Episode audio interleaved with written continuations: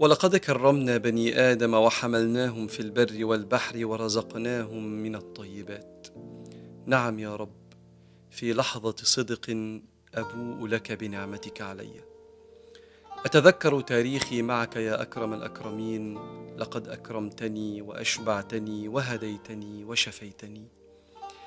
أكرمتني بعقل سليم ميز بين الحق والباطل وبقلب كثيرا ما ذاق طعم الفرحة. ويكفي أن قلبي تعرف عليك. وأشبعتني من أصناف الطعام والشراب التي لا تعد ولا تحصى منذ أن أوجدتني. وهديتني لحبك وللتعلق بجنتك ولشريف شريعتك ولسنة نبيك. وشفيتني من حسدي وحقدي وكبري. وطالما أوقفت بجواري كثيرا من عبادك فساعدوني ولشاطئ النجاة اوصلوني فلك الحمد. لكن يا رب أعتذر لك عن شكي الذي أنت أعلم به دون أن أبوح. فقد ضعفت نفسي حين أصابني همي وتأخر فرجي ولم أراك بجواري. كنت موجودا لكني لم أراك. وكنت بي لطيفا لكني لم أشعر بك. كنت أنا المحجوب عنك فظننتك تركتني ونسيتني. فشككت في صدق وعدك لي بعوني ورحمتي واستجابة دعائي. كيف أتذكر فإني قريب أجيب دعوة الداعي إذا دعان وأنسى حكمتك المطلقة وعلمك السابق فيما ينفعني ويضرني.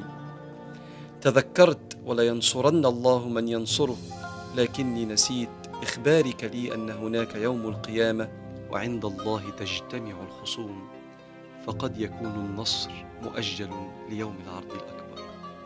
كيف أتذكر فاستجبنا له فكشفنا ما به من ضر وأنسى أن هذه الآية في من طال بلاؤه عشرون عاما ولعلها كانت عين الرحمة.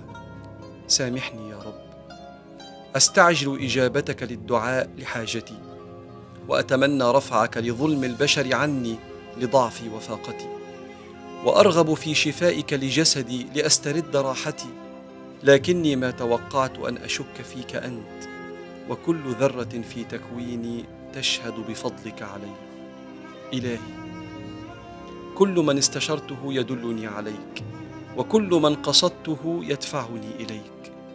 وها أنا قد عدت ضيفا عليك في حضرة قدسك فيا منقذ الغرقى ويا حنان ويا منجي الهلك ويا منان.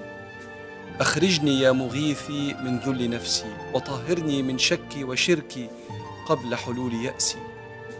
واجعل قلبي موصولا برؤيتك أينما ذهبت. واملأ روحي بالأنس بك أينما كنت. وسامحني أرجوك يا رب على ما فعلت.